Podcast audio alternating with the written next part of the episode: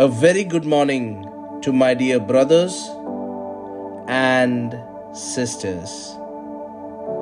Today, I want to share with each one of you on the topic Choose Wisely.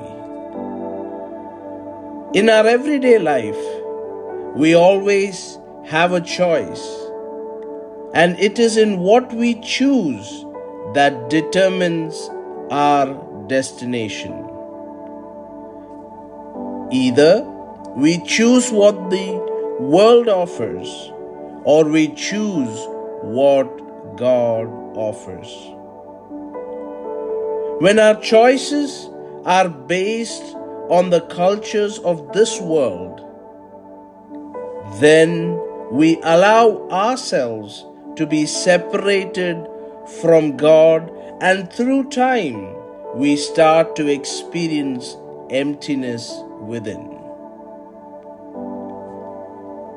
Always remember the things of this world is temporary and will fade away.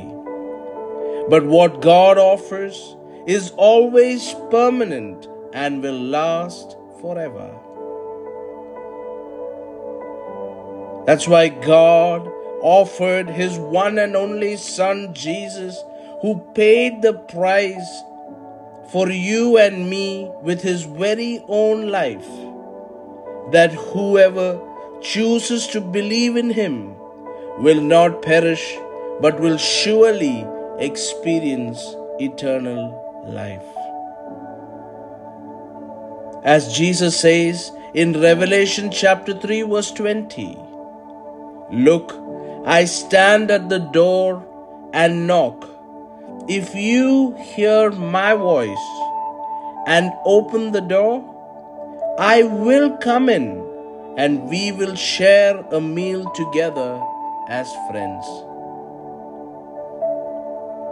My dear brothers and sisters, I want to encourage each one of you right now to open your heart to Jesus, and this choice will change you forever.